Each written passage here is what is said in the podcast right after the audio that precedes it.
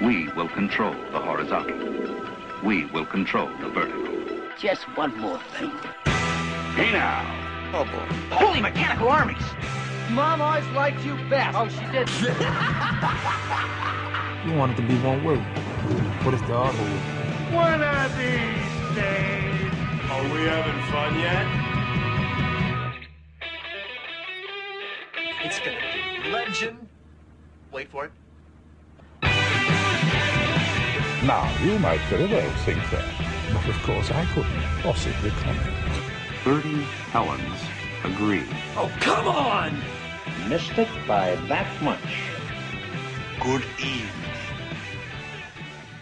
Hello and welcome to the Televerse, Sound On Sight's TV podcast. This is Kate Kulzick and I'm joined as ever by Simon Howell. Simon, how's it going? Uh, it's going. Merry Christmas! Oh yeah, Merry Merry Christmas. I, I think I think I'm on record. I think my, my, my feelings about the holidays are on record somewhere. Uh, and especially you know like last last Christmas was exciting because I got your your package of, of Christmas delights, but this year that's someone else's job. So I don't know. It's just an average Christmas, I guess.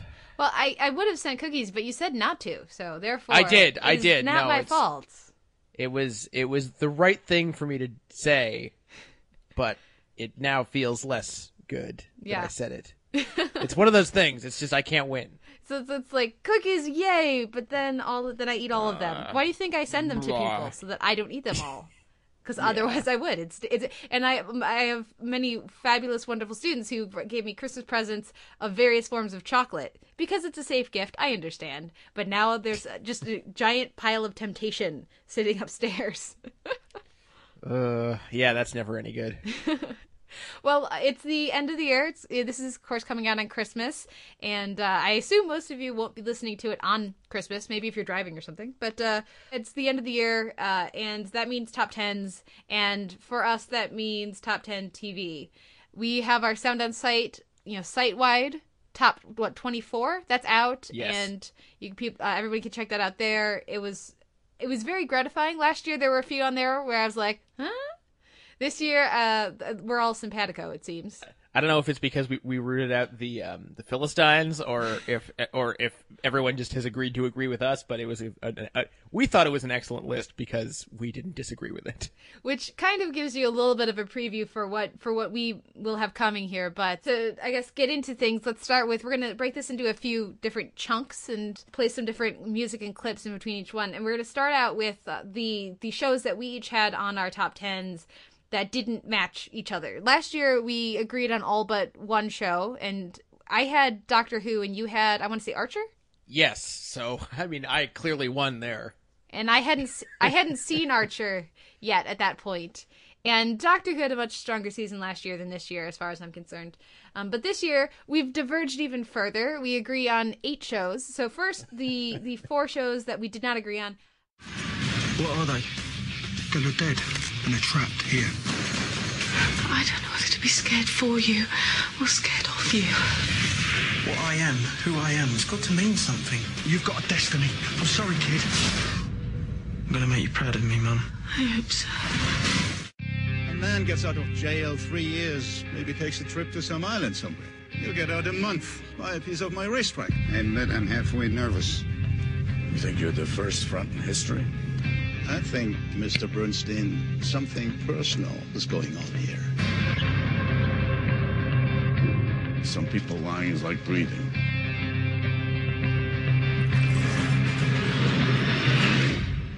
Good luck. Where is your money?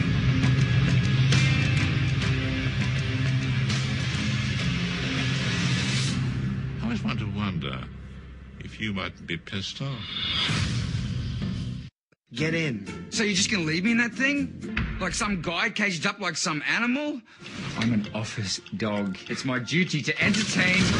It's so cute. You, darling, are a 9.5 out of 20. I need you to review and summarize by Friday. This Friday? I like your attitude. Let's make it Wednesday. That guy rubs me the wrong way. Literally. Time for you to step up, Ollie. What's that film that you love? What film? The one about the fucking hairdresser, the space hairdresser and the cowboy. The guy's he's got a tinfoil pal and a pedal bin. His father's a robot and he's fucking fucked his sister. Lego. They're all made of fucking Lego. Star Wars. That's the one, right. It's like that, okay. I'm gonna fucking kill all the bad guys. And you'll be able to blow up the big The Death Star. the Death Star thing. Yes. Then you can go and live happily ever after on the planet of the teddy bears. They're Ewoks. They're Ewoks. It's a fantastic analogy. Well done. Uh, I had in my number 10 spot The Fades, which was a show that aired over in the UK last year, but over on BBC America this, I want to say this, this summer, right? Yes. And the reason this, uh, to be honest, the reason this is my number 10 show of the year is because there were about uh, almost 10 shows probably that were tied for this spot. There, there were, uh, you know, there was a, a handful of really great shows, and then there were uh, a hand, another handful of very good shows that were kind of vying for my bottom few spots on the list. And when deciding, you know, which shows I I would put in those spots, I decided to go for something that maybe people wouldn't have seen, that maybe people wouldn't be expecting. I don't think, eh, for example, Game of Thrones won't be on my list, but I don't think people need me to tell them that Game of Thrones had a very good season. I think people know that, and so instead I went with the Fades, which is a a sort of apocalyptic uh, zombie show, sort of. Uh, but it was really fun. It was very unexpected for me, and it it went in ways that I think uh, other shows of this ilk wouldn't have the balls to go. And uh, I'm very disappointed that it seems like we will not be getting a second season. The lead has just been cast to be on Joss Whedon's new Shield show. Uh, I he, he will, I assume, be too busy doing that to be able to have a, do an, another season of the Fades at least anytime soon. So, well, may, maybe he'll opt for doing the Fades again instead of being on the new Joss Whedon superhero. Show. Uh, never mind, that's not Gonna That's not. That's not happening. It's, it's already in pre-production. It's uh, he's already cast. It's yeah. Um, anyway, so I really like the fades. What did you think of the fades? I really dug the fades. Um, there's absolutely no reason. I mean, I don't think there's going to be anything that you don't have on your top ten it's not on mine where I'm going to be like that show is bullshit. uh, no, they're they're all they're, th- these are all good shows we're talking about. I think we can agree on all of them. And uh, the, the Fades was really fun, especially you know. I, I have said this before, but I, the British have it easy sometimes with, with their short seasons. Sorry, series. They, they, they may complain, but I think they'll if if they could imagine a parallel universe where all their series get 22 episode orders instead, I think they would stick with what they got. Yeah, yeah, absolutely. So, uh, yeah, so if if you are genre fans and uh, you haven't seen the Fades, check it out. There's a lot of fun, coming of age, a lot of a nice twist on the the chosen one, and especially the chosen one mentor dynamic. Um, that I've, I very much enjoyed, and I think I think you guys will too. So that's that's my number ten. Um, you're going to talk about next your number seven pick, right? Which is Luck, uh, and and actually these are the two shows that will definitely not be returning Yes. Uh, next year. Uh, I mean, Luck, uh, Luck, I, I, find it especially sad because it's basically a punchline at this point. You know, it, it nobody really watched it when it was on, even before the, uh, you know, the it, it had its its controversy, and after that, it became better known for that than being a good show. So I guess maybe that was why I felt com- one of the reasons I felt compelled to include it. David Milch's dialogue is like is unlike anything else on TV, and even if he doesn't get the credit for every individual teleplay, you know that he's there rewriting every line, line by line, and obsessing over the quirks of every performance. And there's there's really just nothing else like it in TV history, as far as I know. And it, it may not be as relentlessly quotable as say Deadwood, but it was nice to see him work in a mode that wasn't quite as inscrutable as something like John from Cincinnati, which I've still, to be honest, been unable to get past two or three episodes on and uh, and obviously just a, just a, an amazing cast. Dustin Hoffman doing series television for the first time ever, uh, even if the criminal aspect of his character wasn't as as interesting as I was hoping. But uh, the uh, the degenerates, four A yeah, four four A sta- the, the four A Stables crew. Every scene involving them was just golden, and that and that was quite a lot. Um, everything with John Ortiz, I loved. Everything with with uh, Jill Hennessy later in the season uh, everything with Richard Kind. I mean, there's just so much goodness, even if and and I haven't even gotten to the horse races, which were just absolutely insanely incredible. Uh, so e- even even d- despite a few things that didn't work, uh, for instance, Michael Gambon's character, not uh, that stuff didn't work quite as much as I would have hoped. Didn't didn't really click or do anything new. for everything like that, there were five or six other things that I just thought were awesome and totally unique. So I will miss that show, and I'm really hoping that uh, I, I know that Milch and Mann and company sort of hinted that they would reconvene for a different show that wouldn't involve killing any horses. uh, but uh, although, frankly, I think it's totally up Milch's alley. I, I, think it's totally his style to now just do a whole show themed specifically around killing horses, just to piss people off. But uh, I, am hoping they actually do reconvene because that that that was such an amazing crew to get together, and to have them just disband that quickly seems like a shame. Well, it was a series of you know you know looking at the, the individual components of of the the show. It was a series of either be- career best performances or it's about damn time somebody gave this actor a good meaty character performances. Yeah. And and so it was just so, thinking back on on some of these characters and and you know this world it was so wonderful to get to to see for example richard kind who most viewers know from spin city and from these sort of goofball characters he plays. Seeing him get to sink his teeth into a much more nuanced and interesting character. And and there's this you know there's pretty much every character that or every actor that you recognize on that show it's a similar situation for them. And not to mention, you know, Kerry Condon, some of these other actors that I'm familiar with and I haven't seen in a while because they've been off doing stage and other shows that I might not have caught up with yet. It was just a pleasant surprise to see them see them together. And I do agree that the uh, the dynamic as a whole worked really well. Um, I I think in gen- you know the the show was a bit more hit and miss for me than it was for you, but I I would say uh, listeners should maybe wait till next week and we're gonna have some more uh we're gonna have some more luck talk maybe in our best sequences or moments. There are a couple yeah we're, we're gonna be doing all sorts know. of weird categories next week. Uh best best use of, of dead horses. No not really. Um now, see now i best use of classical music? How about that? Yes. Yeah. Yeah lo- lo- lots of options. And I, the other thing i found really cool about luck is knowing who the personnel were involved in making it you could actually identify what every person was responsible for it wasn't just you know you you could totally get the digital cinematography and the um and just the, and the style of the horse racing sequences from Mann. You could get the dialogue and the milieu and the lingo from Milch, and it's et cetera, et cetera, and um and even the way that they they found um they found horse racing writers to write episodes as opposed to TV writers. Mm-hmm. Uh, you know, people people who are more more accustomed to to writing columns on horse racing. Like, just stuff like that I find fascinating. It's like, when are you going to see anything like that again?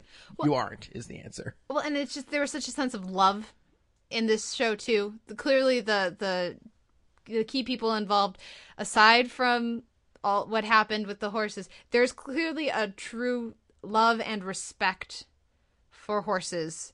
That's at least demonstrate. If you want to argue about what happened on set, that you know we can have that conversation another time. But as far as the finished product when you watch that show there's such a genuine sense of, of love in it in the show as a whole. And that's something that i, I particularly respond to. And uh, i'm going to bring that up a couple other times later in this episode. But uh, yeah. Mm-hmm. any any final thoughts on luck? No uh, uh here's like i said i'm just hoping that we get some of this crew reassembled again for something that will rankle less Next, uh, for me is Wilfred, which is in my number nine spot.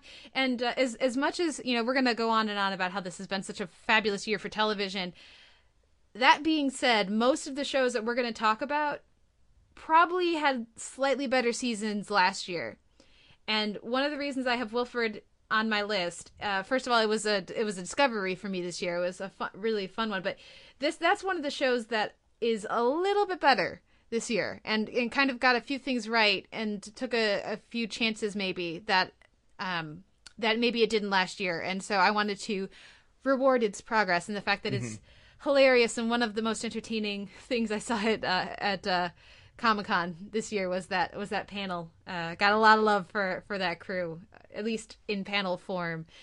Um, and so yeah, watching Elijah Wood and and you know, and, and I feel like the addition of Allison Mack this season was really great. Not to mention the just the the complete embracing of bizarre trippiness and uh, you know the the fact that they went there with a few of these storylines um, I thought really worked. And not to mention that they they killed me a couple times this season. When uh, when Ryan breaks up with again Allison Mack's character I can't remember her name that was devastating. It was so well played. And um, and it was also one of the more reliable comedies this season for me as well. So well done, Wilfred. Glad to hear it's coming back, and uh, yeah, I'm very glad to have discovered it this year. Yeah, Wilfred is one of those shows that you're shocked gets a following. Like you're pleased that it gets a following, but if it, I, I feel like if it weren't for the presence of Elijah Wood, I feel like nobody would have given it a chance mm-hmm.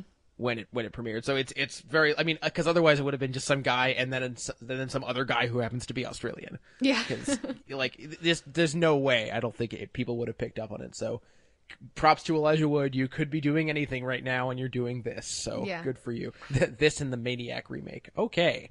Um, yeah, it, it, didn't make my top ten, but I, I, agree that it's it's a solid candidate for most improved. Uh, I did like the first season; it was a little bit spottier. This this was this felt more solid. I felt like it was more uh, sort of earnest and comfortable with being sort of heartfelt, even though it spends a lot of its time being deliberately crude or deliberately, uh, you know, deliberately a, a, a, sort of a trip or a, or a you know a mind fuck we can say. Mm-hmm. I, I feel like one of the other qualities that we really reward here in, in Televerse Land is is trippiness because you know we're we're we're big Twin Peaks fans. We're we're big you know X Files fans. We're and and you know there isn't really enough. Um, I I don't feel like there's there's as much formal experimentation and visual experimentation on TV as there as I don't think there's as much as there should be. Um, you know, which is why when we got similar bits on Fringe and even Mad Men, I, I tended to freak out when mm-hmm. that happened. And um and there's there's some element of that in basically every episode of Wilfred, just based on the fact that there's every every episode of Wilfred you're watching features cognitive dissonance. Because one character is seeing something that nobody else is, and everybody else is seeing things he isn't. Yeah. And just to just to get your head around this, the fact that you have to wrap your head around that every time you watch an episode makes for better comedy. Mm. And and makes for sometimes more interesting drama. And uh, the, the fact that they really began to toy with those possibilities more this season, I think, is what made it better for me. Yeah.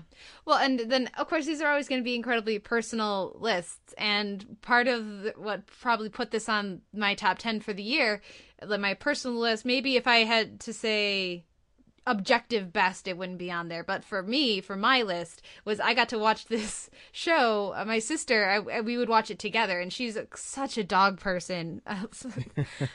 Long-term listeners of the televerse will be familiar with rico suave her dog who makes random appearances on the show. Um, but but so watching it with her and getting all of that extra joy and humor out of the the tiny details that I would never pick up on because I don't have a dog, um, just made it you know all the more fun. So again, a, a joyful ex- viewing experience for me. Um, so y- your next show is your number five which is the thick of it, which is not on your list at all. Which I think so. I, I think that's that's the biggest discrepancy for us. My number five isn't on yours. Mm-hmm. Uh, so yeah, shame on you.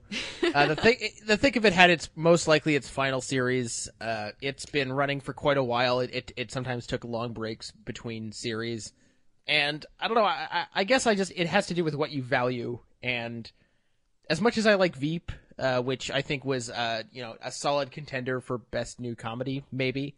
Uh, although there actually there are a few of those. Um, as much as I like Veep, it doesn't have the venom of the thick of it, which is what I really value about it. It's clearly a, a different beast. Maybe maybe based on the fact that American politics couldn't possibly be as personal to Iannucci as British politics are. But um, I don't know. I, I thought every single every single one of these seven final episodes hit the mark, uh, and and sometimes surprisingly, I, I know it, it was a matter of debate here, but the sixth episode, which was an hour long. Seriously, what other TV show is going to do an hour long episode? And I don't mean a 42 minute episode. I mean a full 57 minute episode that was completely set within the walls of a of, of inquiry hearings and still managed to be funny and even managed to be a little bit dramatic. I thought that was kind of amazing. And uh, little things like like the way he didn't let the actors rehearse, I think really really showed through in a in a fantastic way.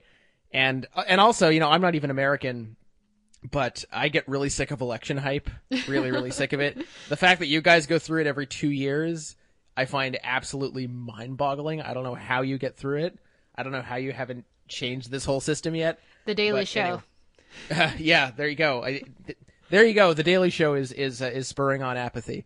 Um, but uh, so you know, whenever whenever we do get ridiculous election season hype. I, I feel like I need a corrective, like the thick of it, to remind me these are just people, and most people are terrible.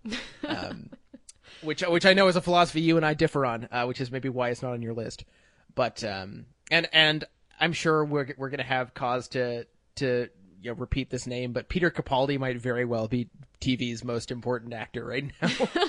uh, he's he's great on the hour, and he's absolutely stunning on this, especially this series, the thick of it. And and there are two completely different roles, and I can't think of anyone else. Like for all the great actors on television right now, I can't think of anyone who who had two roles so different this year and both so good.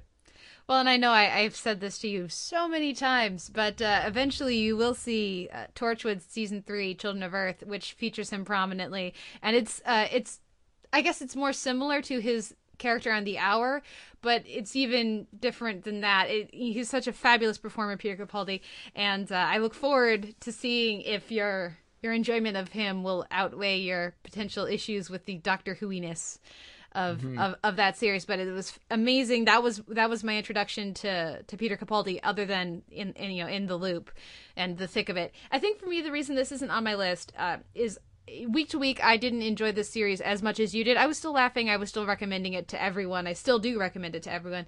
But I think I also enjoy some of the earlier seasons of The Thick of It a bit more that I've seen.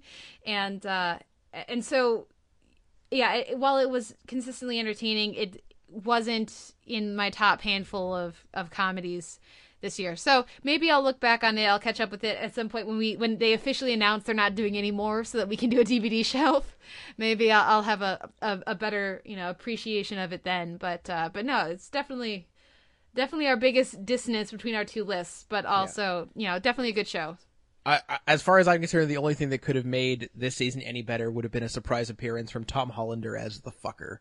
uh, as, as he appeared at the end of last season because that that was that was probably only about two minutes long, but it might be my favorite two minutes of the entire show. Nice, nice. We'll have to see.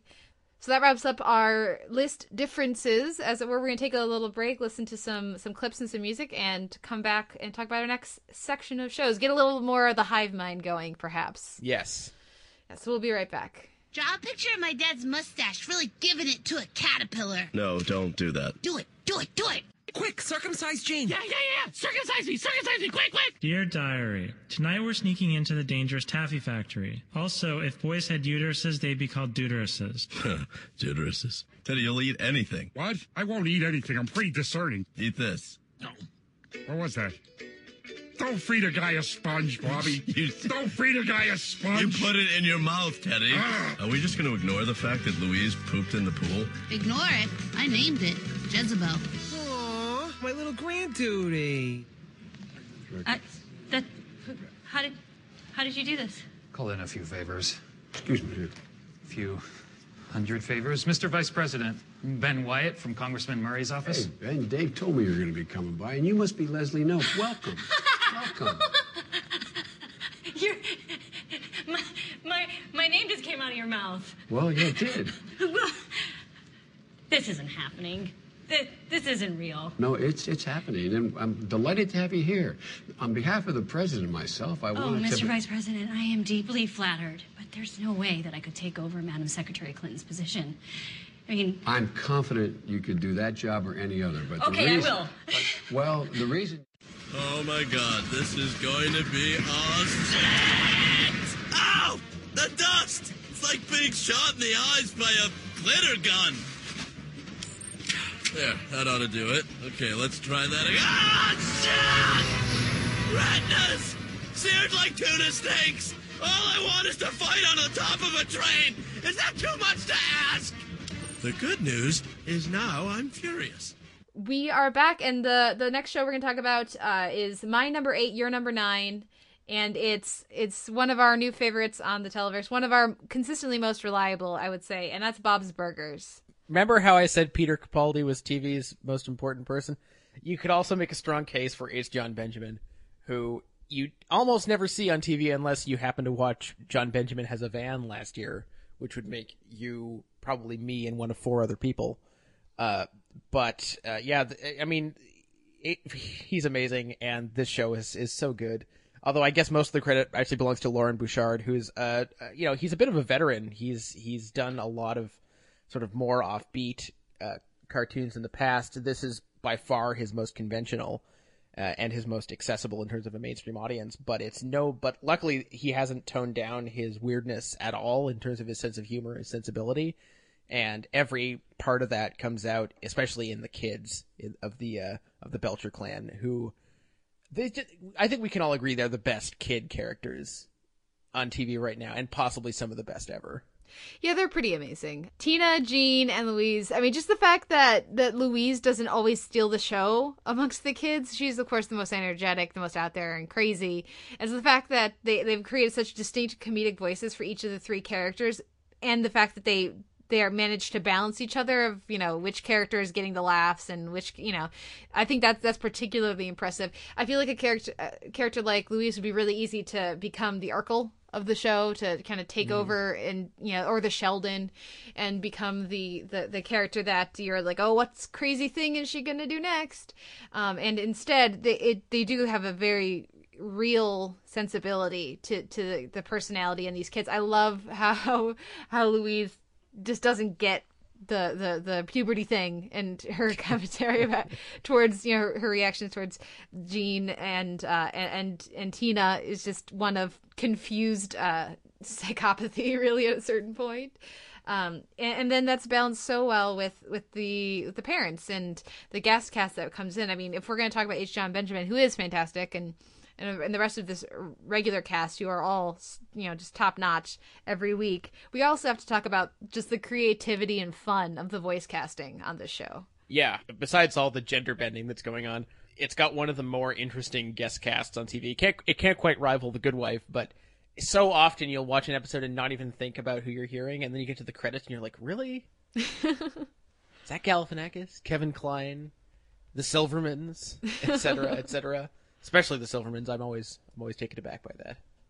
well it's just you know it, it's one of the and and it's creative and fun voice casting too it's not just these are people oh, that we like at what we got. Yeah. look who we got in to to sound like themselves. I think they've had they, I feel like they always have uh um Megan Mullally on uh you know relatively frequently but she's usually playing different types of characters and it's not just the what I, what feels like the Megan Mullally stock character at this point which is pretty much Tammy too. Um uh, some combination between Karen and Tammy too. But almost every episode feels like a who who is that and then you get to the credits and of course you know it's, Of course, it's- yeah.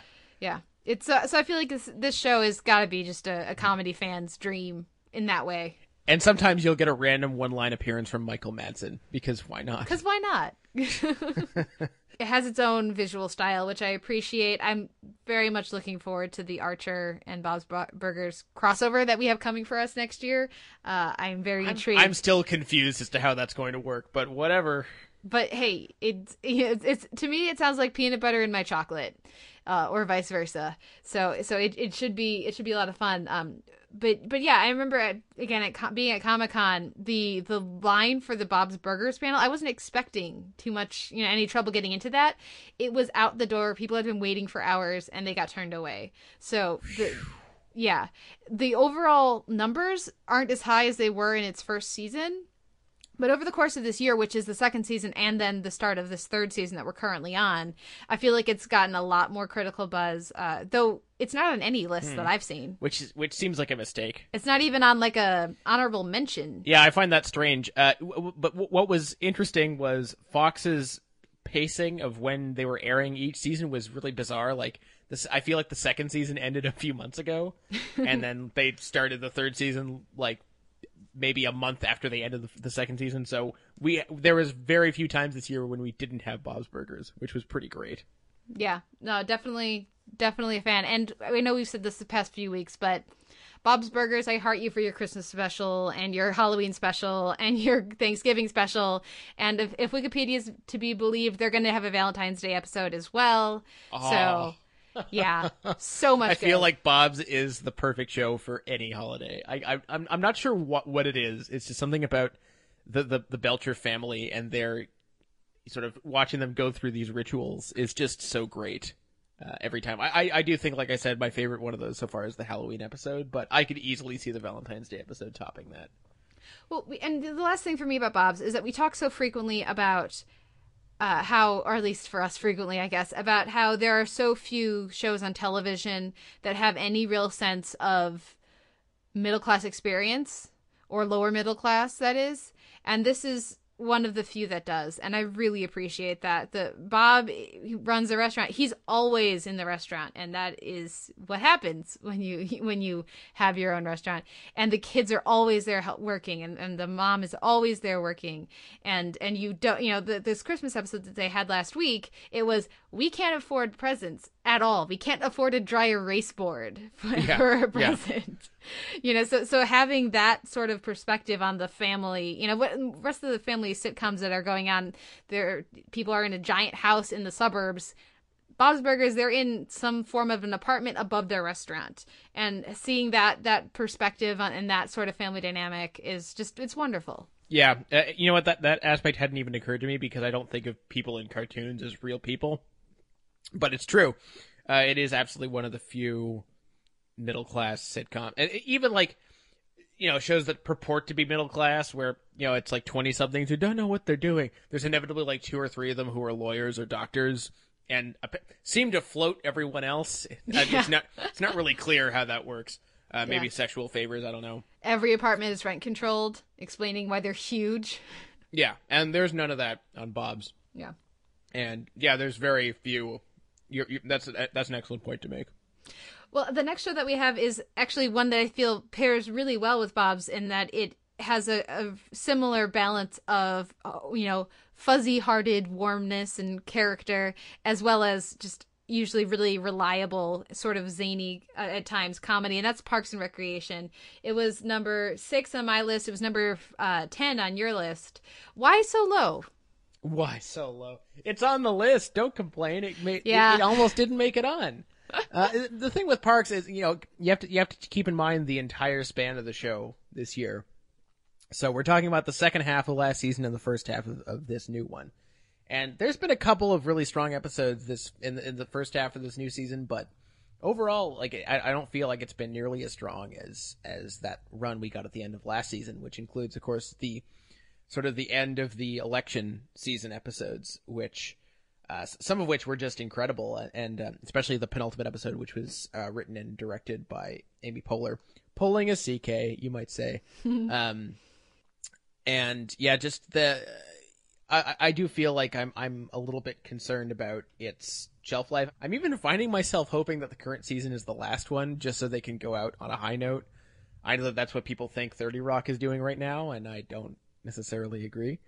Um, I mean, 30 Rock's all right, don't get me wrong, but it's no Parks. But but you know, that said, it's still probably the best live action comedy ensemble on TV right now, or at least the most exuberant and the most fun to watch on an individual and collective basis.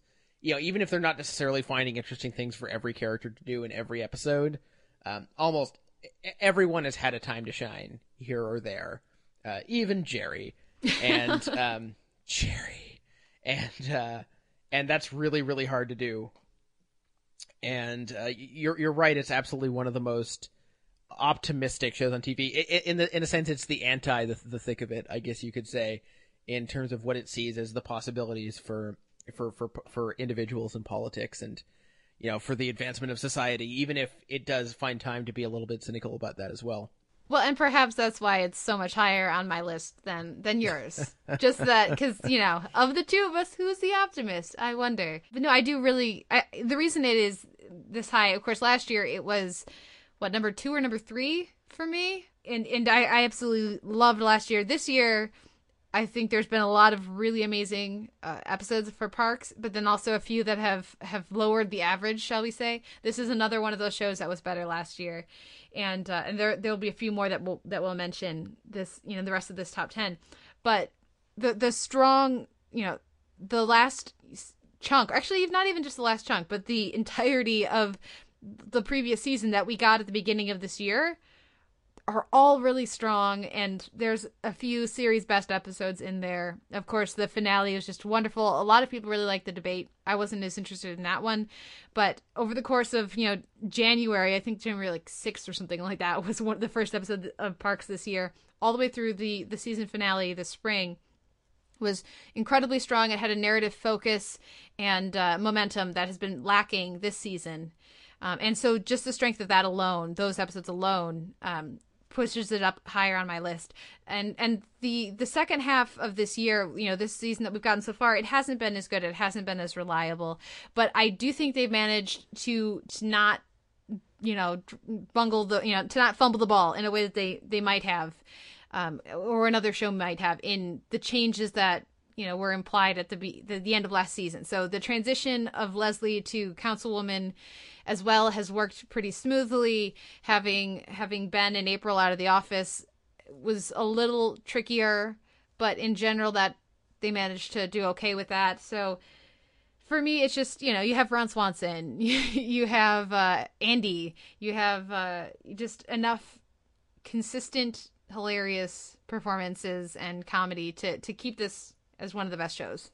Yeah, fair enough. Uh, I I I think the average is maybe slightly lower, but uh, yeah, this, we're splitting hairs now. We're splitting hairs. Let's move on to the next show, uh, which I also have four higher than you. I have it at number four. You have it at number eight, and that's Archer.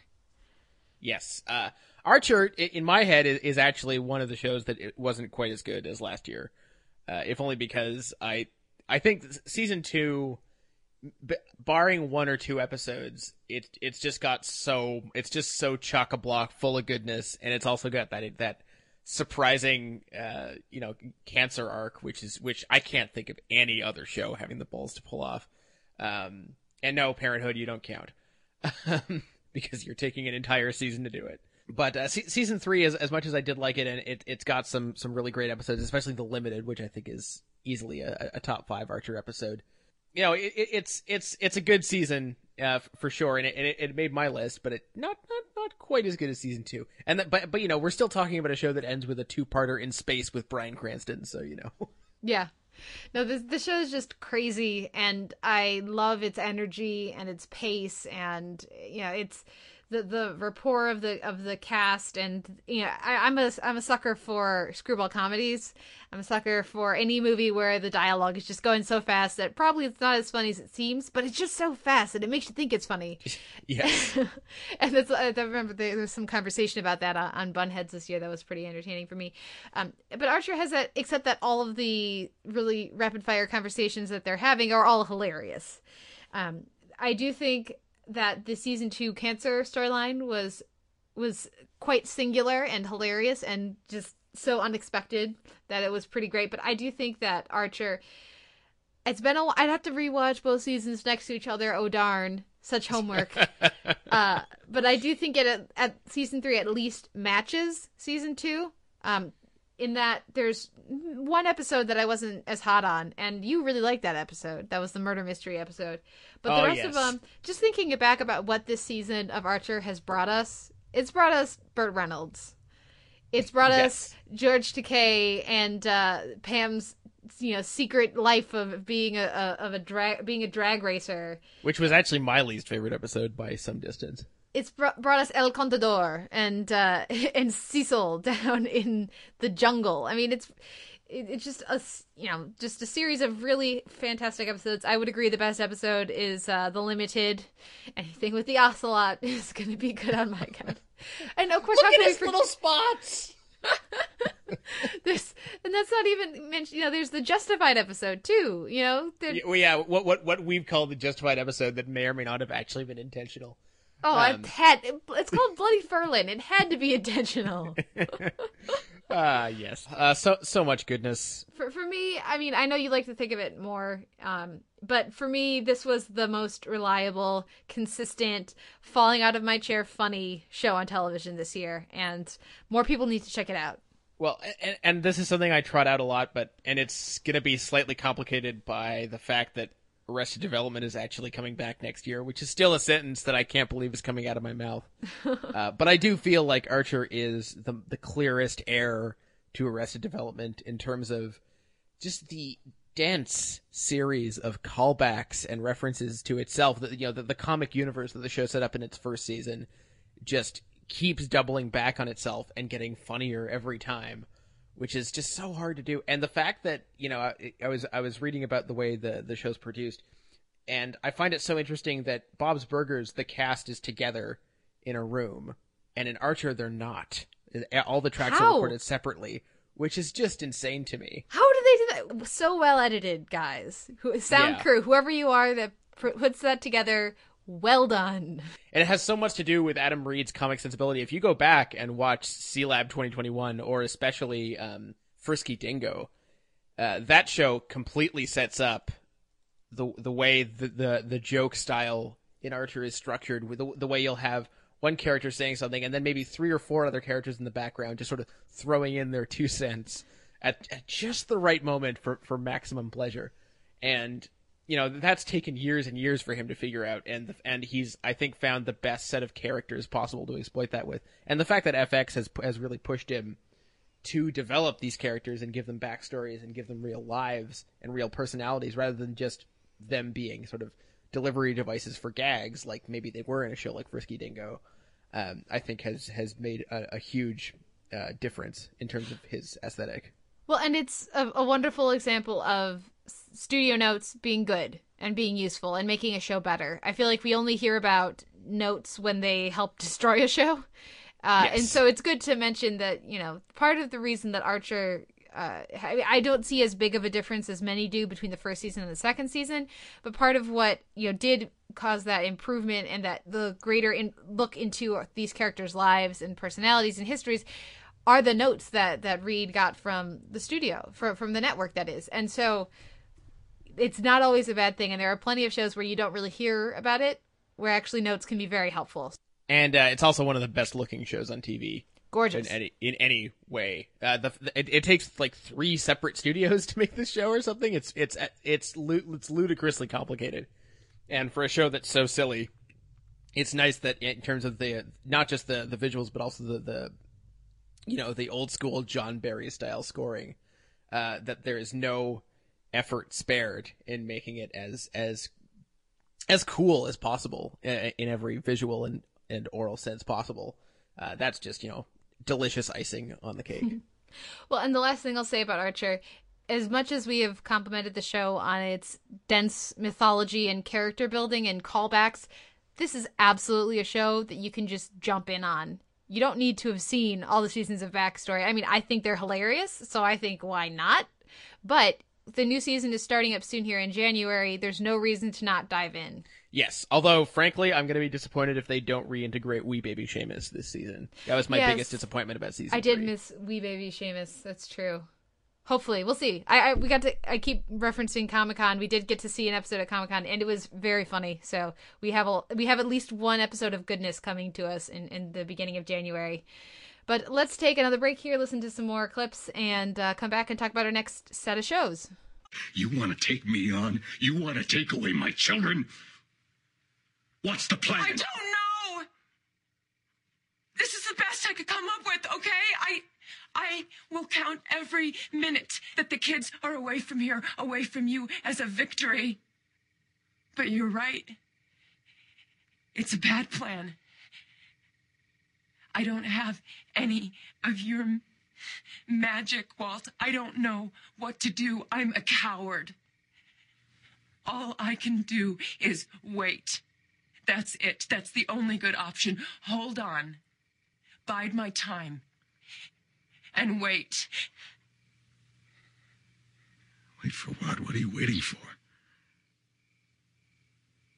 For the cancer to come back. You're playing Harlan roulette. You pull that trigger, I'll give you this whole bomb. Givens is a hard guy to kill. That's why I came down here. We will control every aspect of crime within Harlan. You know, I was figuring maybe you need a little help. Chasing fugitives isn't Marshall's primary function. These boots aren't made for running. Your account? You have no idea what you're doing. In fact, as far as I can tell, our need for you disappeared the day after you fired us. Mr. Campbell, That'll be enough of that. Mr. Campbell, you and I are going to address that insult. Are you kidding me? No, you're a grimy little pimp. As soon as I raise my hands, I warn you, it shall be too late to run.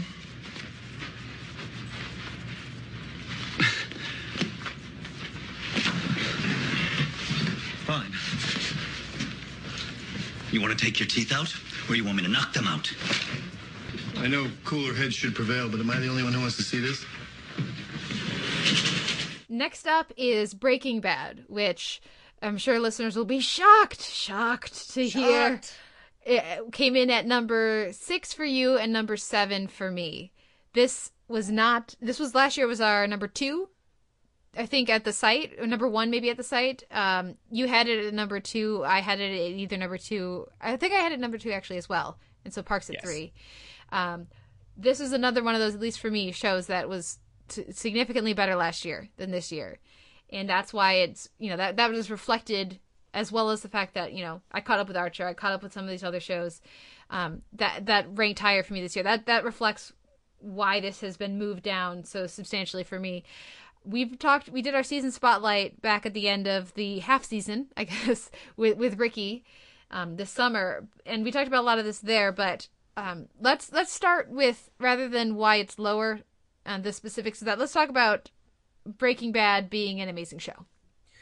Yeah, uh, I mean, I, I completely agree with you about, about the season not being as good. That's why it's down at number six. But I mean, even an episode, if we had an entire season of, of Breaking Bad that was only as good as this half season's weakest episode, there would still be all kinds of stuff to recommend it. I mean, just the from the cinematography to the stellar and doesn't get enough credit for music supervision, um, to the obviously the performances and the intensity and the original soundtracking as well. Uh, every aspect of the show is, uh, I mean, just announces Vince Gilligan as a guy who whose every move after the show is over is going to be closely watched to see what, what what you know he could do anything after this. He he he can he can go into films. He can do uh, any any other any other series he has his, his handprint on after this is going to be like, oh, what's what's Vince Gilligan up to? Because there's nothing like Breaking Bad. Um, and yeah, obviously, you don't need to hear me tell you how good Aaron Paul and Bryan Cranston and Anna Gunn, et cetera, et cetera, are, uh, because you've heard it all before. But they are that good.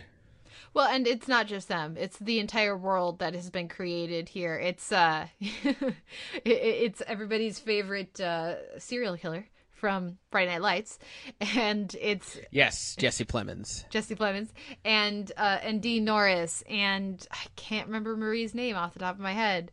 Uh, Betsy um, Brash? Betsy Brandt. Brandt, Bet- Betsy Brandt, uh, giving fabulous supporting performances. It, it's it's Bob Odenkirk as you know as the lawyer who popping up just you know as needed, but every time these characters show up in a scene, they're always on. They're always fantastic. I do I do think that uh, the the weak part of the season for me has been uh, Mike.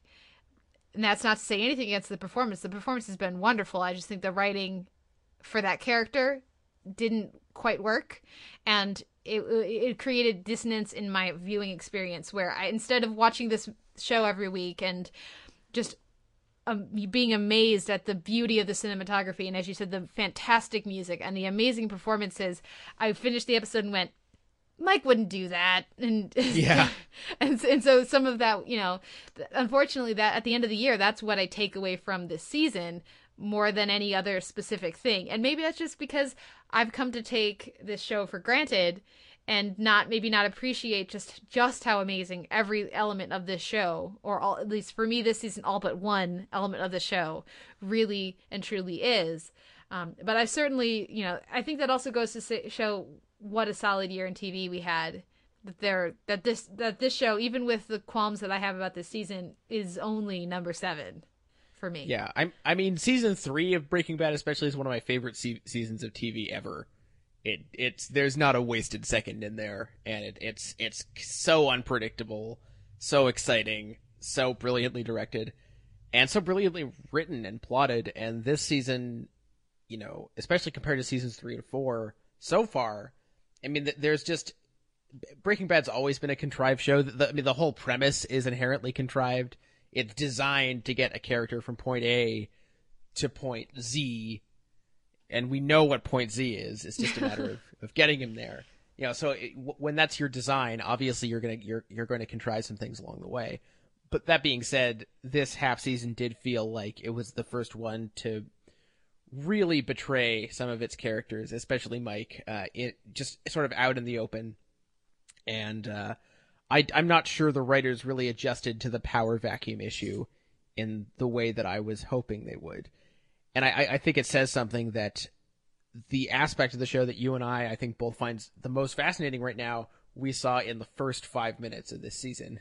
and where, you know, we get that this flash forward to Walt in the future, and he's got that big ass gun, and he's in Albuquerque or something. I forget exactly where he is. Um, and you know, we just we just want to see that now. Like, we, Yeah. you know, we want to skip all the stuff where you know everything everything else happens. We just want to get to what happens to Walt really, and what happens to Jesse really, especially, and you know, as much as there were some interesting diversions and some and some amazing moments, and I do think Dead Freight is an amazing episode um, with the train heist and that ending. Mhm. Um, and and little images uh, st- stick out to me as well, like uh, Jonathan Banks hiding out in um, in Laura Fraser's apartment, waiting for her to come home. Uh, just little moments like that will will just will kick around in my brain long after I've forgotten how annoyed I was at certain aspects of this show. So I'm very much looking forward to the end game, and I'm, I'm hoping that that uh, Vince Gilligan can iron out most of the flaws. I I I'm sure. I'm I'm almost 100% positive he has an incredible finale in mind.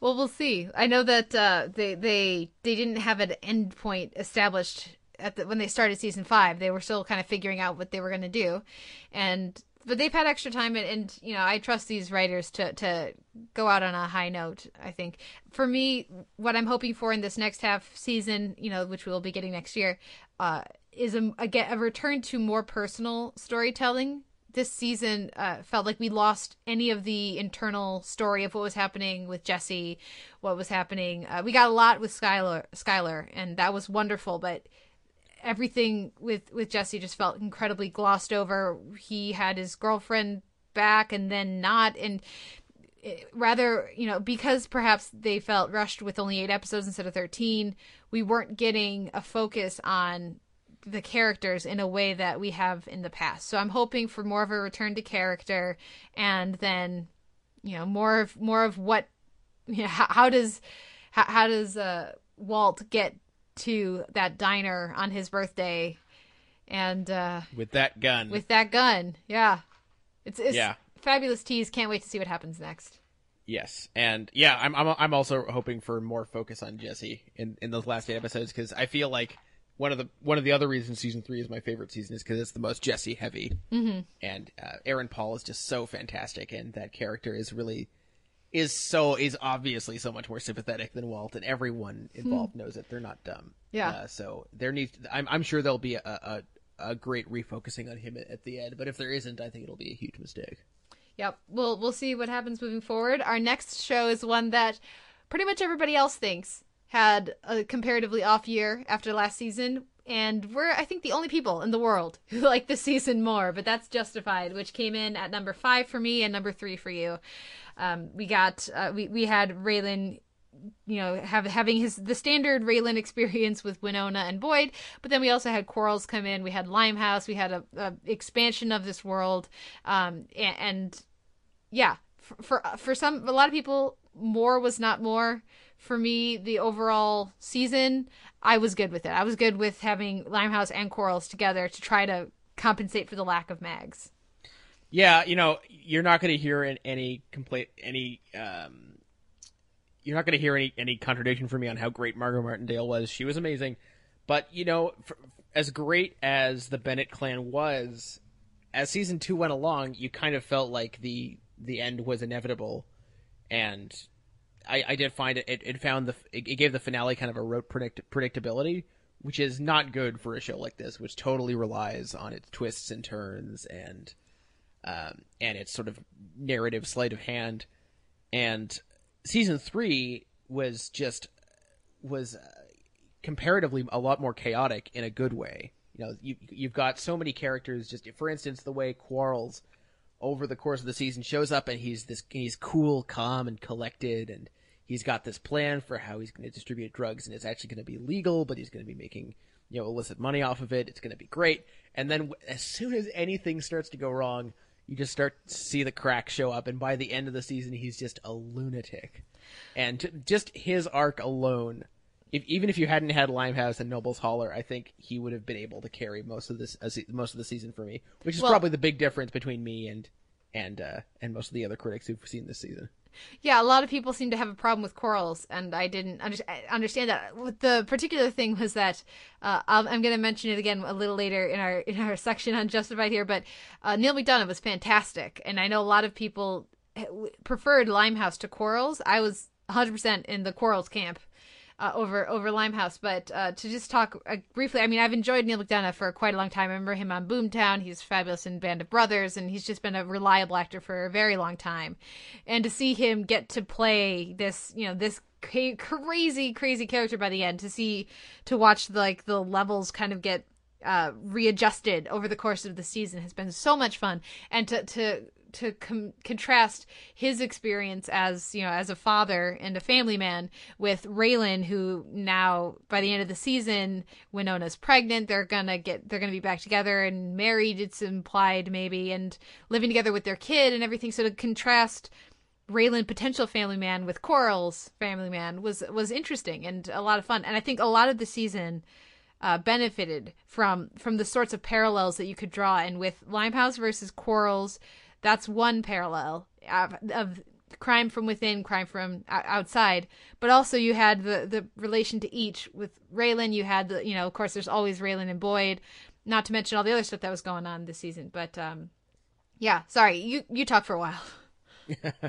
Uh, you know what's funny is uh, the end of the season puts Raylan in a position that I can't think too many other TV characters are. always looking at being, you know, an, an estranged, a potentially estranged new father, and you know, so many, um, so many dramas either just avoid characters building families or they do it in a way where they're, you know, together and happy.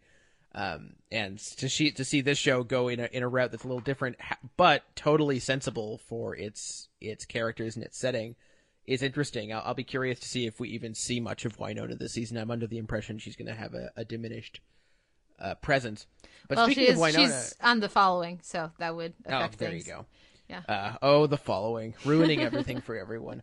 Um, but uh, you know, I was listening to another podcast and I was hearing someone say, uh, you know, I think one of the things that hurt the season was, uh, I think it had trouble with its female characters, which I'm having a really difficult time reconciling because, okay, maybe we didn't have Mags Bennett this season, but I thought Ava's material was a lot more interesting this season. I far mean, more maybe, interesting maybe we don't like maybe you don't like that she's paired up with Boyd, which is fine because it's weird, but you know her sort of evolution into uh, you know a sort of a, a, a criminal force to be reckoned with on her own was really interesting to watch, and I thought Winona's material was so much better this season, much better. Especially one of my one of my favorite line readings of the entire season uh, was, and I, I hope I have this right, but at, when when they sort of uh, when they deal for the for the last time with with the issue of the stolen money, and uh, and it, and it, it's her time to fix it, and she does, and she has occasion to say, "What am I, an idiot?"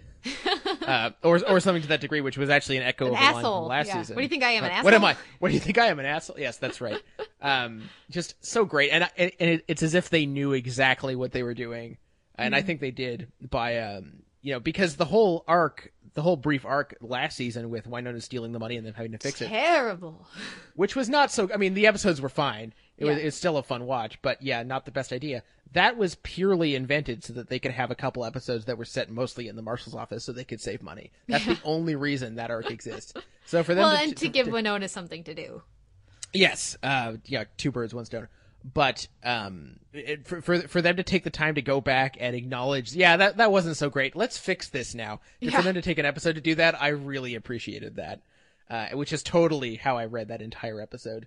I, although I do wish someone at FX would give Justified a little bit of a, a, a little bit of budget love because it does seem like they're they're they're strained at times. Oh, the car driving scenes. yeah Um, not as good but But yeah, I It's still a gorgeous show. It's beautiful. Yes, yes, it is. It's I, I love the original score, and I know I know you're particularly a fan of the uh, of the theme tune, and Yeah. we, and we haven't given enough love to you know as much as that.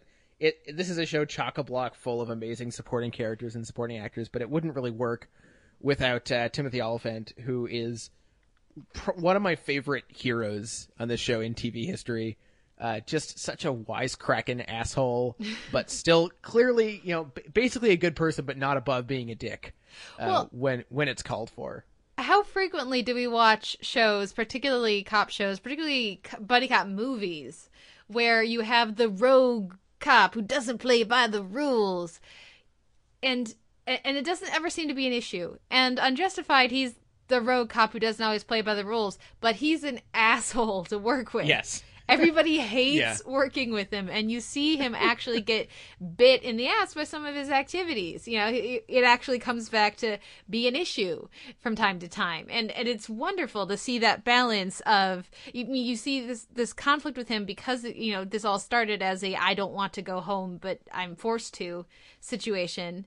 Uh, so that conflict of him between the the the guy who who wants to just be this this cop person with the the internal conflicts of his family and what that you know creates for him. But it feels like a response to the uh the riggses of the world as it were. You know the the the, the cop who flies off the handle and explodes the city block and there's never any paperwork. You know it's, Right, yeah. it's such a wonderful contrast. Uh, i do want to say again beautiful uh like shot the cinematography is wonderful the sets it has a an extreme sense of place in a way that i think breaking bad also does but i i think just glancing over our list here i mean i think that we we clearly favor shows that have a distinct style and and a distinct set of place Yeah, sense of place mind you, J- Justified has a has a harder time than any any other show developing that sense of place because it's mostly not shot in the place it's supposed to be set in. Exactly. Yeah. Um, Uh, and the last thing I want to mention uh, is because, of course, we talked a bunch about Quarles. We have not talked about Lime Limehouse. Uh, that's Mykelti Williamson plays that character, as well as Noble's Holler. I have to mention the teeth. They were terrible. the, the teeth. Um, the the the top fake teeth and the bottom real teeth and the con. You know, every time I looked at Limehouse, I couldn't help but see that. But aside from that, a wonderful performance, a very interesting character, and it gave us it gave us a piggy bank. Uh, aside from all of the wonderful history we got with uh, with Arlo and uh, and we haven't also we haven't talked about Arlo's uh, arc over the course of the season. We didn't talk about Dewey and his organs.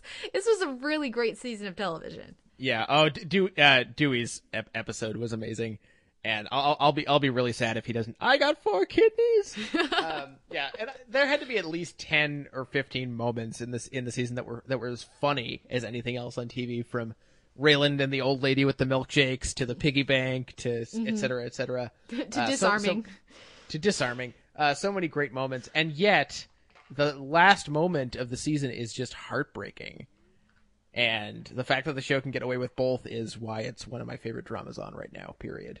Can't wait for it to come back. You know, in like a week.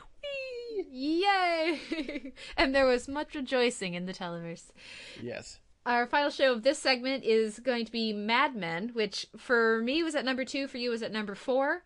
Um, but again, last uh, this is one of those few shows who came back this year. At, they weren't on last year, but they came back with a renewed vigor and had, if not their best season, top two. Yeah, uh, it's. I think second best is probably a- accurate. I think season three is still the high watermark. I don't know what it is with AMC dramas and their third seasons, but both Breaking Bad and Mad Men seem to really hit their stride there. That being said, I think I've read this elsewhere, and I think it's true. The middle run of episodes from I would say Signal thirty to God. Yeah, where do you cut that off? Is the maybe- thing for me.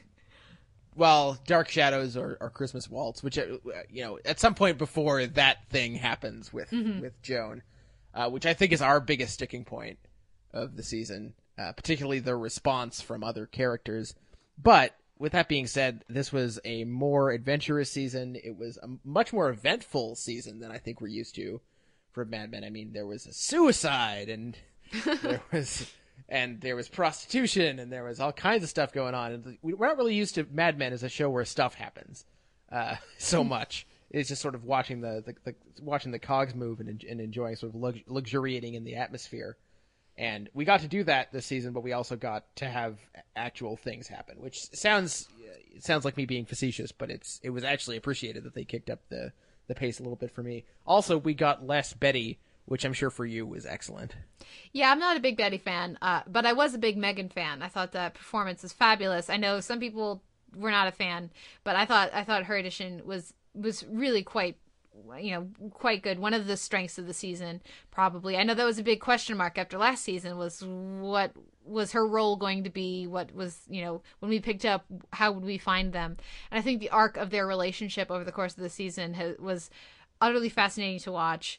Absolutely compelling. I also you know when we're talking about this season, you it, it I think it, it's some of the most visually interesting work that the the crew has done over there at Mad Men. I, of course, you had uh, Faraway Places, which had a different structure and had uh, you know had Roger tripping on acid and Yes. you know had had all sorts of different interesting cinematic things. But each of these episodes had just such visual specificity and and flair. It was it was beautiful to watch. Even down to just the last shot, you know, of, of Don walking away from the set, just the, the composition and the I actually, unfortunately, Don walking away from that set isn't the last shot. It's the last shot is Don at the bar. Yes. Uh, but I actually think it should have been the last shot. But yes, that's such an amazing shot. Holy shit. Well, and we lo- we love Tom and Lorenzo's you know recaps that taking down this, the specific specific uh, costuming designs of what that means about each character, and there's so much there. There's so much detail to to and so much thought put into every little thing that you see on that screen. It's wonderful.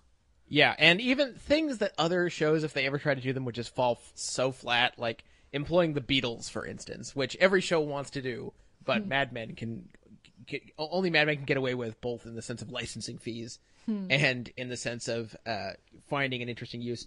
I, one of my favorite moments of the entire season was uh, was just Megan bringing home Revolver and playing to and for some reason going to Tomorrow Never Knows, which is the closing tune, and you know, and she thinks it's just the, the best thing ever. It's mind blowing. It's new, and Don just isn't having it. And it's that moment when he when we realize that he's a little bit out of out of touch, and among among other things, that scene closes into um, such an amazing use of that song, and uh, there was all kinds of clever um, music uh, music cues in the season as well. And hey, we also got Peter and Lane fighting, which was just Such I I remember. I remember um, when the, even before the fight began, just when you realized that it was going to be a thing, and Roger saying, "I just really want to see this happen." I know everyone's I mind. shouldn't. We shouldn't let this. I know but- cooler head should prevail. Yeah. But but am I the only one who really wants to see this? and uh, and yeah, just just even before the fight happened, I was on the floor. Uh, that Yeah. was such an amazing moment. Absolutely. Well, and uh, you know, and then we also had outside of the office, and I know we had significant issues with the other woman, the the Joan episode, and particularly Roger in that episode. But as, as, taken aside from Roger's reaction, taking taking Roger's reaction out of that equation, every other part of that episode I love. So I don't agree with the way that Roger reacts. It doesn't make sense to me. I don't think that would necessarily happen but I still have to acknowledge that that is a beautifully made episode of television and and beautifully performed by especially Christina Hendricks and Jon Hamm. Also, John Jared Harris gave such wonderful uh, wonderful performance over the course of the season as Lane. But then we also had great stuff with Sally and even uh, was it is it Glenn? Yes. Yeah. I'm not a big fan of Betty, as we've already stated, but I liked the the you know the conflict with uh, with Her- uh, Henry's mother, and again the the material that Sally got there, and there was just so much to love about this season of Mad Men. Uh, I have another show at my number one spot because it's a more personal favorite, but I if I had to just act you know categorically say which is you know not personally but just objectively the best show on television this year, it would be Mad Men for me. Oh, that's an interesting idea. I I, I can't think an objective. Uh, it, it it just can't be done. I don't. My brain doesn't have that mode. so I applaud you. Um, but uh, you know, in terms of Betty stuff, I I actually really loved her her weight struggles in especially in the first part of the season. I thought like where else on TV are you going to see that idea tackled seriously? Hmm Where else on TV are you going to see the show take one of its main characters and have her quit and, and switch jobs in a workplace show? What other show is going to have Peggy leave the office and go to a completely new office? You know, what other show is going to have the balls to do that? And they do. Yeah, and speaking of Peggy, what other show is going to have the the the fortitude to have the sort of relationship that Don and Peggy do without it ever being sexualized? Mm-hmm. I don't. I can't think of any. And the the fact that it's never gone there doesn't feel like them purposely being clever. It just feels like what would happen. Like it, Yeah. it, it, it feels accurate. So um, yeah, I, I'm really hoping this this doesn't mean we get less Peggy next season because she's probably the best character on the show. Yeah. Uh, Well, and to, to go off the, the the that relationship with the two of them, I we also see the we see a bit of a what if with with Don and Joan this season, and that's another relationship that's never gone towards a sexualized place. But I like that that, that they clearly differentiate those two relationships. It's it's like with with Joan and and uh, Don, you get the sense that maybe they've both thought about, hey, wouldn't it be nice if? But they both know it would be a disaster. Whereas Yes. with with Peggy and Don, that doesn't even come into the equation because she's not a woman; she's Peggy. You know, she, Right. And and he's Don, and yes, they have a very close relationship, but it's not. It, it's just it's so personal. It's not even their gender doesn't even come into it, other than Don's mommy issues. But yes, we love Mad Men. yes, and uh, I, I I I guess it has two seasons left. Yes. I think that's the idea, unless AMC decides to go and pull a Dexter and just keep adding seasons until it's until everyone involved is dead. Uh, but yes, I think that that sounds like a good number of seasons to add. Well, they're gonna run out of uh, they're gonna run out of sixties, um, and and I think there's there does seem it seems like we're getting to the end of what feels like a natural end for the show. So I'm actually I feel I would feel a little better if there was only one season left actually, as much as I love the show. But I, I'm sure that the the team over there will will pull out some fabulous new stories for us to to keep us you know invested in these people. That being said, let's take another break and uh, listen to some more clips and music, and come back with our top each of our number one picks. My name's Louis C.K. I, I was sent here. Uh, Sent here? What are you, letter? Nobody sent you. uh, well, I. He told me that I should contact you about the uh, late show thing. That I. He said, well, I have a test show in like two months, and you're gonna. Pick up one of those cards. Excuse me? I said pick up one of those cards. These cards? Yes. You stand there. And you stand there. Hold up the card.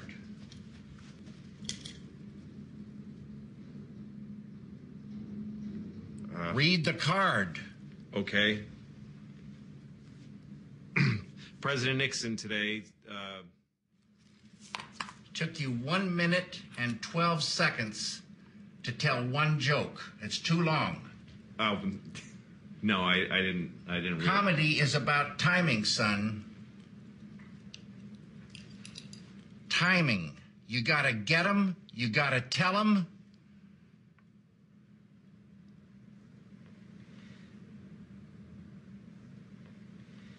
Okay. Work I- on your speed. Come back on Wednesday. Think about doing something different this year. I mean, really different. They swing. You stick your hand in the beehive, you're gonna get stung. That's over the line, even for you. You got to let them know that you ain't afraid. That's easy for you to say. No, it's not. Go, go.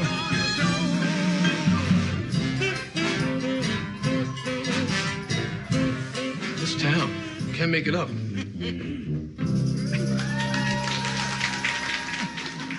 We're down to our number one picks at this point. I know the way that we structured this, it might be so, somewhat confusing to keep track of what all of our lists were, but now now we have your number one pick for this year. This was our number one pick last year. Both of our number one picks. Um, it's my number three this year. Louis. Yes, uh, it's still my number one, and thank you, Sound on Sight. It is the it is the site wide number one, uh, which correct me if I'm wrong. Wasn't it Breaking Bad last year? Yes, I believe it was Breaking Bad last year. This year, Breaking Bad is our number two. See, I find that fascinating because I think almost everyone would, would agree, and even I would technically agree that Louis season two was a hair, a teensy little bit better Yeah. than season three. Uh, to, to me, a very slight difference. For other people, not so much. Um, but maybe it's just because Breaking Bad was so obviously not as good as last year that it just fell.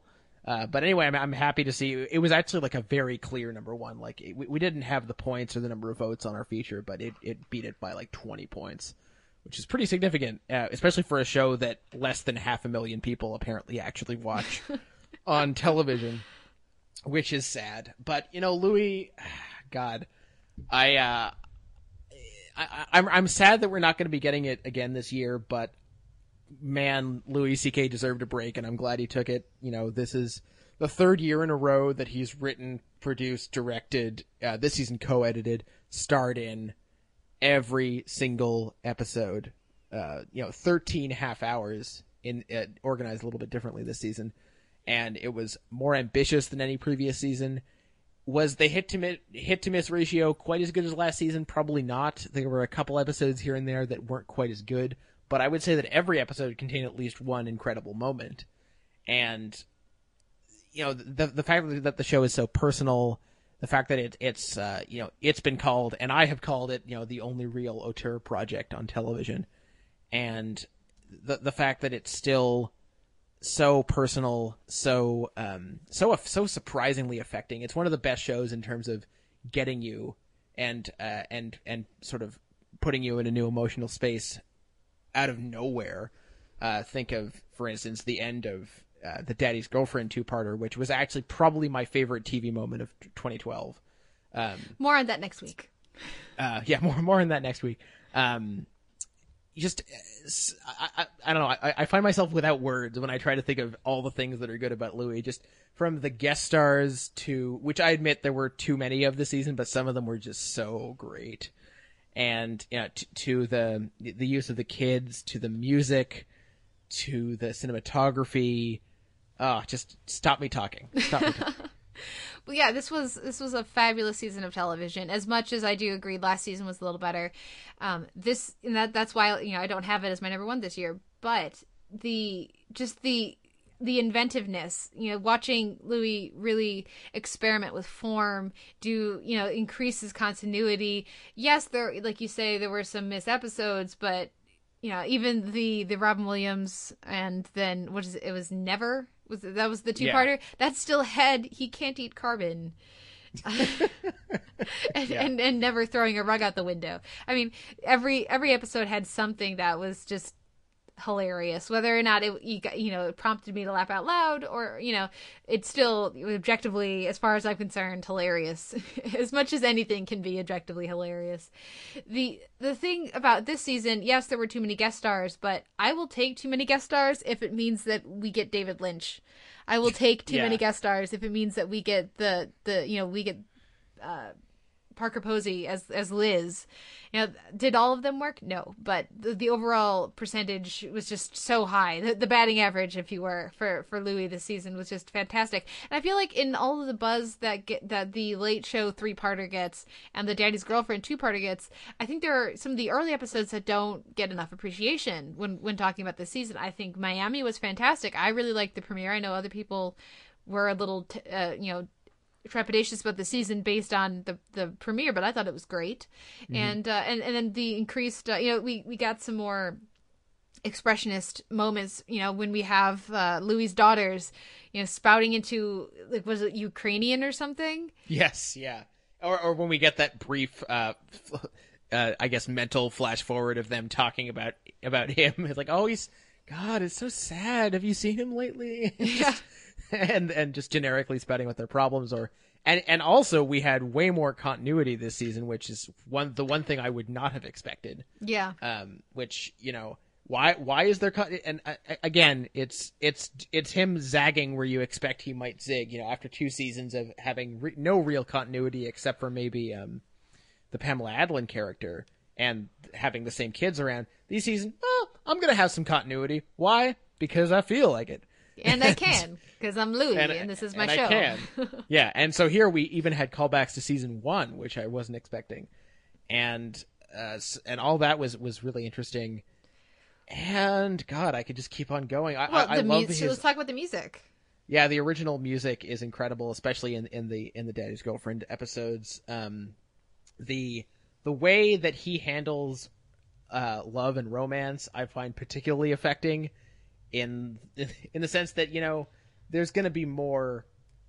There's gonna be more misses than hits. Let's just say, and uh, in and, life, and, yeah in life and so much of television is focused on p- people who are already married or you know people who are you know forever couples or Yes. whatever people uh, They have a meet in- cute, and it's, it's faded in the stars. Yeah. yes yeah and and on louis it's almost all failure and maybe that's overcompensating but um but it's still something you're not going to see anywhere else. And the, and it's not and, and again it's it's a it's a cliche but it's it's inspiring to see him get up and try every time he gets knocked down which is what's so great about the late show three parter because it's all that's what it's all about. And he even employs the rocky theme and it actually works. Like he the way the, the way that he finds ways to find fresh angles and new approaches to old concepts uh, and make them feel fresh and make them feel real uh, is just incredible to me Yeah, it's it's it's fantastic auteuristic filmmaking on a weekly you know basis as you know basically. And i think it's great that he's taking this next year off. I would much rather have him take the british approach of do a season when there's something to do a season about than you know to get him uh overly worked and, and run out of ideas and then have the show become less than it is Yeah. and less uh, personal I mean, the fact that he even did it already three years in a row is already ludicrous and like Mhm. not even plausible. Well, so while he was also having a flourishing stand-up career and doing his special and everything else that he's been doing as well, I mean, it's just and raising two kids. Yeah. Uh, yeah. and showing up on Parks and Rec and being hilarious at the start of this year. Yeah, so many things. Like, I, I, in fact, it's not just something Louis should do. More shows should take years off every once in a while. Yeah. You know, get those creative juices flowing. It was it was great for Mad Men. Mhm. Think about how good it could be for so many other series. Yeah, absolutely, absolutely. Um, let's see, favorite. Oh, should we wait on favorite moments unt- in case it comes up next week? Or favorite guest star, favorite performance? I I think we should wait. Uh, Okay, but, we'll do it next week. But but you know, David Lynch. all I David Lynch. I mean, come on. Well, and, and David just David motherfucking Lynch. And then, of course, that was that was the episode where I was in uh, Toronto, so we got to actually watch it together, and that was so much fun. Just like, wait, is that is that is that? Oh my Is god, that- it is! Yeah. Holy crap! Television is so wonderful right now. Yeah, absolutely. Oh, oh, we love you, Louis. Uh, so glad to have it, you know, this season, and I look forward to when it'll come back. Uh, our final show is my number one, your number two, and I don't think it should be too much of a surprise to anybody who's been listening to the Televerse with any regularity recently. It's Treme. What other show was going to be my personal number one, even if maybe it's not objectively the best? And uh, I just I love this show. It's going to be next week when we talk about discoveries or or, or favorite moments. Treme's going to be all over the all over the place there, at least for me. But um, as someone you had seen season one when it aired, I you know caught up with all of it this year. What was that experience like for you, and uh, what put this so high on your list this year? I'm sure I've said this before, and I, I hate to repeat myself, but the main thing that happened in between me watching Treme season one and watching Treme season three is I saw a whole lot of television, and I think in the interim, as, as much as I did, I did like season one uh, when I watched it on sort of a weekly basis. Um, you know, coming off of The Wire, I was really excited for a new David Simon series, um, and this was not really what I was expecting. And I, I think, and, and I think it's what a lot of people um, went through when Treme first appeared. You know, it's so much more casually paced. There's so much less of uh, of an antagonist relationship between characters. Uh, the only thing really it has in common with The Wire is you've got lots of characters, and it's the story of a city, as opposed to the story of any one individual. Uh, but you know, beyond that, they're they're so different. And coming back to Treme for this uh, last full length season, I uh, I was able to appre- uh, to more fully appreciate the uniqueness of what they're doing. And I, I almost feel like it's a bit of a cop out that my my top two shows are s- almost refuse to engage with typical TV form. Like it's almost like I don't even like TV. I just like these things that aren't like the rest of the TV. So I, you know, I feel like a dick for that. You know, maybe I should have happy endings or New Girl or something on my list, but I, I, I just couldn't do it when there's something when there's something like Treme, which is just you know, in terms of the incorporation of live and pre-recorded music, and in terms of the ridiculous bounty of great character moments and great acting moments and great writing moments, and just and the feeling of warmth and humanity and inclusiveness and struggle. Just you know, there's there's nothing else like it around. I know a lot of people have um, have Parenthood in their top tens. We don't have that here, but it's been one of those shows that I'm very glad to be catching up with this season. Uh, and uh, of course, for for us with Parenthood, the most uh, successful storyline, the thing that's really made the show come together, has been the cancer storyline. Um, that, that that has been so beautifully executed, particularly by Monica Potter, and and it's the show that will get you to cry every week. It's just gonna happen because it's just that's the kind of show that that is. Treme sparks that kind of intense, true emotion in almost every episode. You have a ca- cancer storyline, but it's not trying. They're not trying to pair that with oh, and the zaniness of having to raise kids and everything. It's it's a far more. It, not not parenthood is is very realistic in what it's looking at, what the kind of life and, people that it is looking at.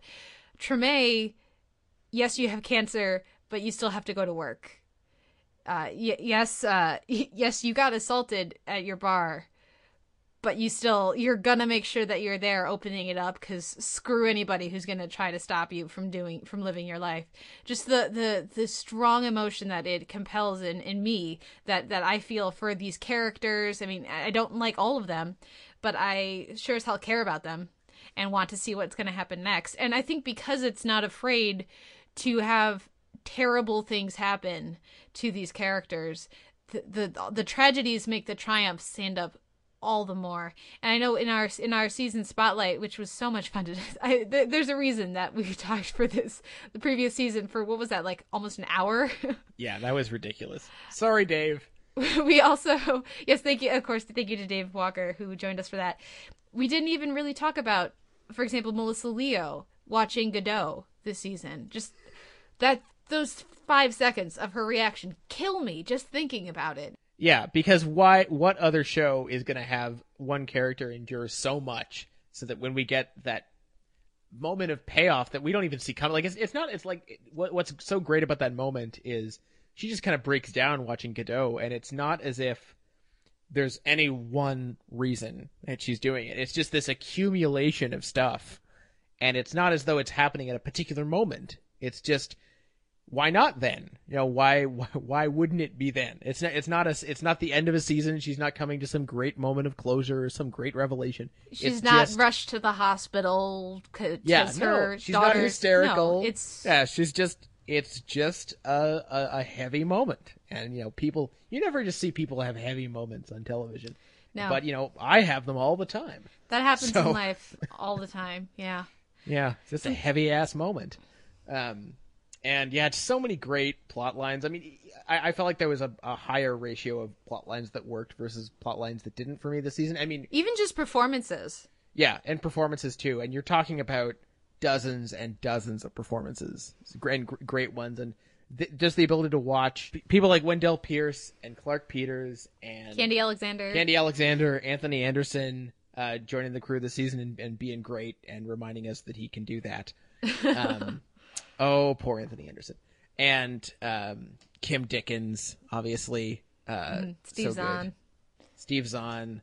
I mean, we could just keep listing everyone if we wanted to. Yeah. Um, but and even people that didn't work for me in previous seasons, like Sonny, Mhm. managed to redeem himself by the end of the season. And and by the end, you know, when we got that that marriage scene, I was tearing up, man. Mhm. I don't know what it is, but th- this, this that's how this show works on you. Well, and uh and even characters like you said, Sonny I, I I'm not a fan of Sonny. It's clear in my in my recaps.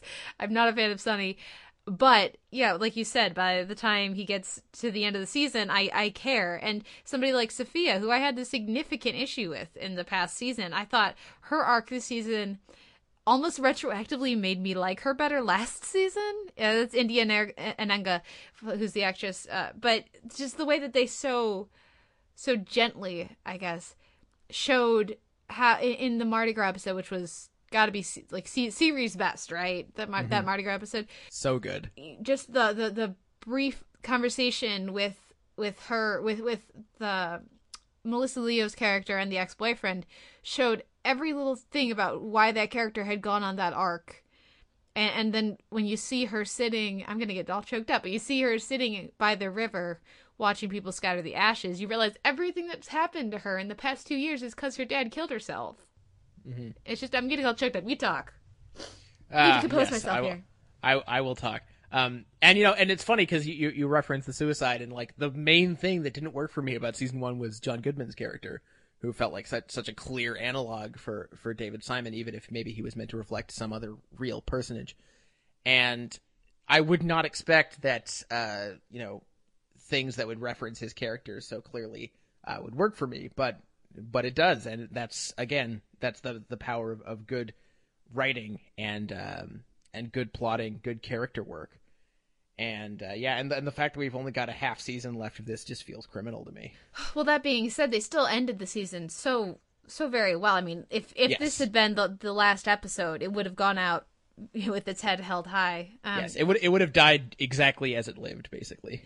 the last thing I do want to mention, because uh, it's so easy to talk about the the more emotional elements of this this uh, season and this series. Let's talk about some of the comedy. Let's talk about David Morse getting some action.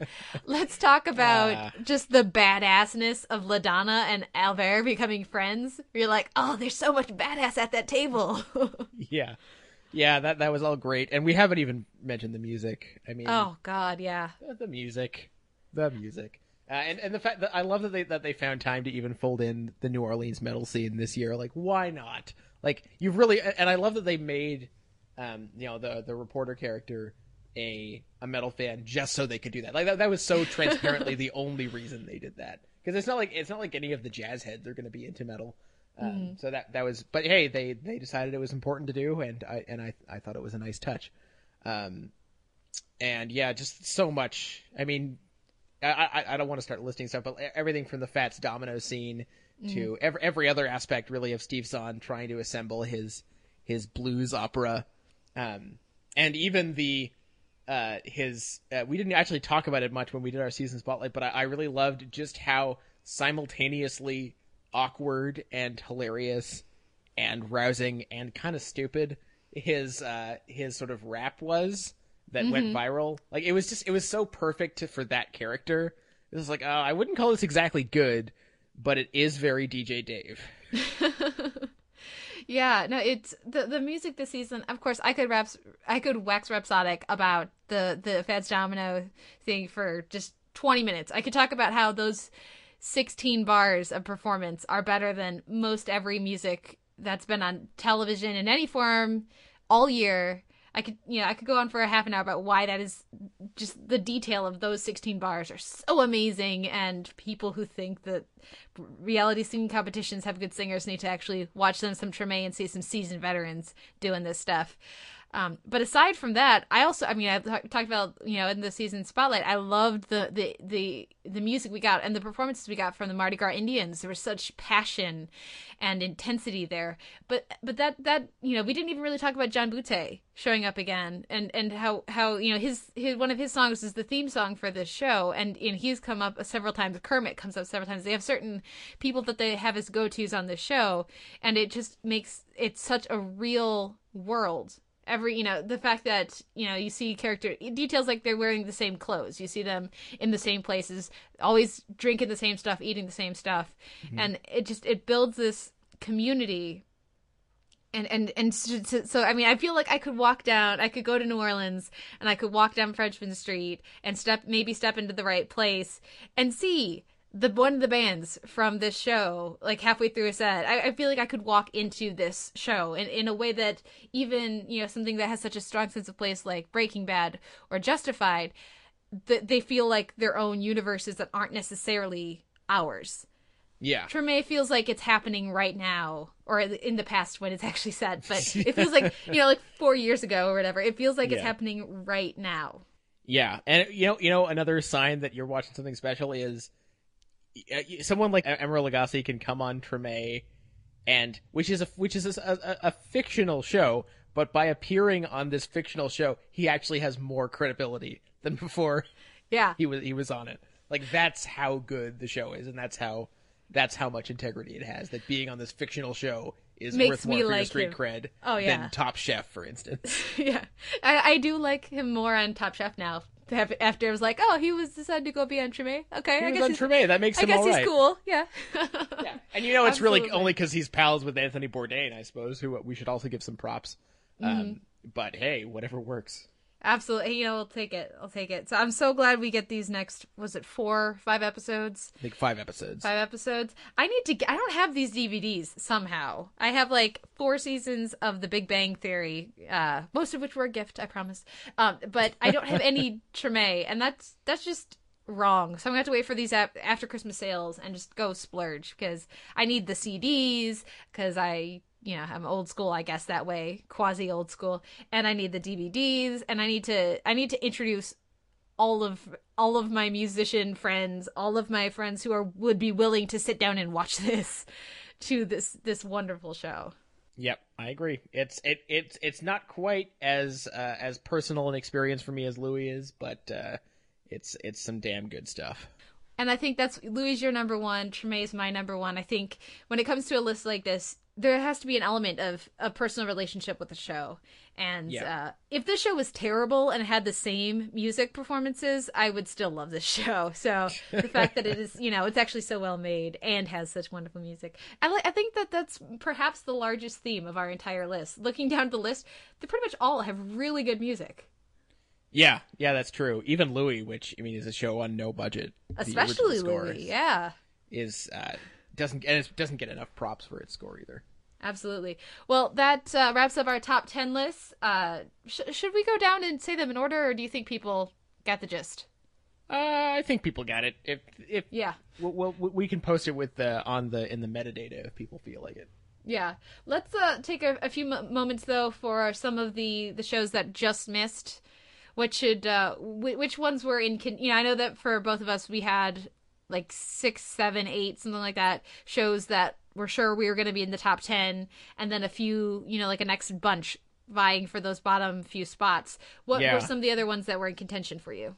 Well, obviously the two that were on yours that didn't make mine, Wilfred and, and the Fades are, are both good candidates.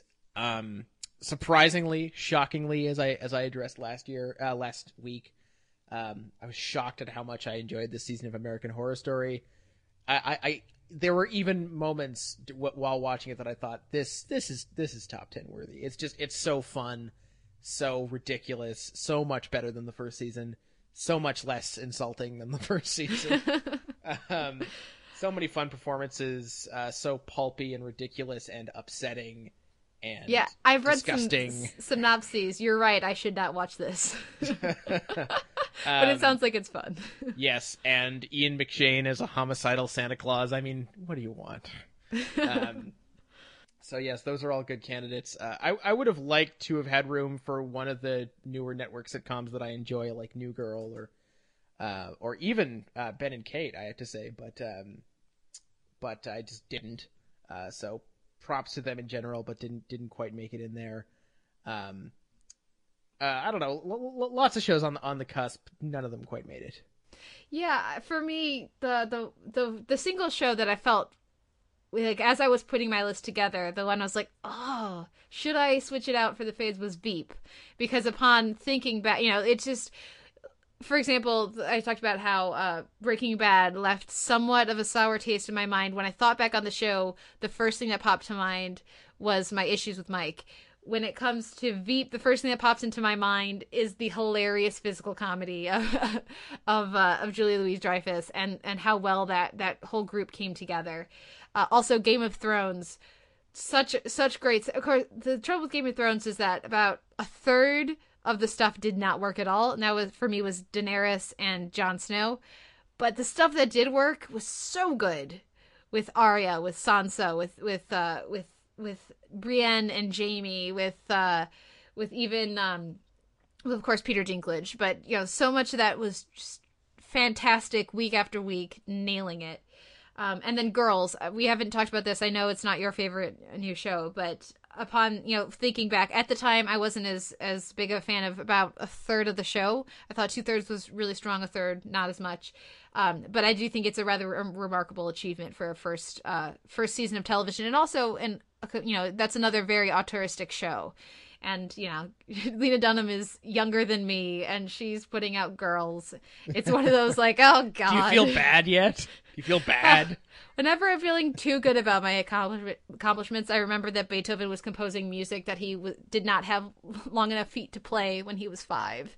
So, you know, that that helps keep me not too uh, high on my own horse. Yeah. But uh, Uh, lu- luckily, I, n- I never feel high on my own horse, so I never have this problem. but yeah, it's. It, I mean, I, I think the the new comedies, New Girl was fantastic this year, um, and uh, you know all year, all all year long. Probably last season a little bit better than this season so far. But I think I feel like it was the comedies this year more than anything else. Like the new shows, we had Girls, we had uh, we had uh, we've really liked Ben and Kate, some other shows, but I feel like the dramas were for the most part a dud for for the second year in a row. Last year had Homeland. Uh, this year we didn't have anything like Homeland. Uh, and we didn't like Homeland as much. yeah, Homeland wasn't like Homeland. Uh, but I really, you know, it was a year for the for the comedies at least. Yeah, I, I mean, hopefully, with we're gonna do our 2013 preview in a couple of weeks, but um, I think, but uh, but hopefully, I, I'm I'm hoping FX can can correct that with uh, with the Americans, but Mhm. we'll see. They've got a great drama track record, but everybody screws up now and again. Um, yeah, I agree. It was all about the comedies this year in terms of new stuff. Well, we've teased it enough. Uh, one more time here at the end. Next week we'll be back with uh, our New Year's Day episode, which will be sort of a best of the rest. So It's gonna be a miscellany. We're gonna be drinking. It's gonna be weird. We're gonna be drinking. Good to Uh, know. Oh, we, we, I mean, I, I just invented that, but we could be. Well, uh, we'll we'll get back to you on that. Um, but uh, but yeah, best episodes, best performances, best surprises. It's, it's going to be a lot of fun, at least for us. Hopefully, you'll enjoy it too. Hooray! So, as ever, thank you guys for listening. Uh, our intro and outro music is Sweet Petite by the Bicycles. You can find a post, this post up at soundonsight.org. We would love to hear from you guys what your favorite shows were this year. What were horrible heathens for leaving off our lists? Probably we're going to get some feedback about community, I would imagine, um, for, from that. But uh, let us know what you think, what uh, what we should check out next year that maybe we didn't this year. And uh, we look forward to hearing from you guys. Of course, we're both on Twitter. I'm at the Televerse. You are? I'm at Sucker Howl. Of course, you can always reach us by email as well, theteleverse at gmail.com. So, once again, thank you all for listening. I'm going to send us out with a slightly different outro than usual, but uh, we will be back next week with another episode of The Televerse. Cheeky darling, what the fuck was that? What you mean? I'm looking for nasty on this. Davis, if I put any other bad word in there, it's not gonna be played on the radio. They gonna have to bleep the motherfucking song. This ain't gonna be on the radio ever. This is my manifesto, my goodbye. Fuck the radio, fuck the music industry. This is gonna say exactly what I wanted to say. No half ghetto bullshit, please. Oh, you want full ghetto? Yeah. Ghetto it is. Dude, all right, great. Uh, full ghetto from the top. You know. You know, folks, one thing positive we can take away from the storm, or rather, I should say, the federal flood. First you say I could, now you say I can, then you say I should, and now you say I shan't. And yes, I admit I'm the Robert fucking Plant, but you're supposed to support me. You were my favorite aunt. So I'm a business. Y'all can have your fun. Find another whipping boy, cause DJ Davis, he ain't the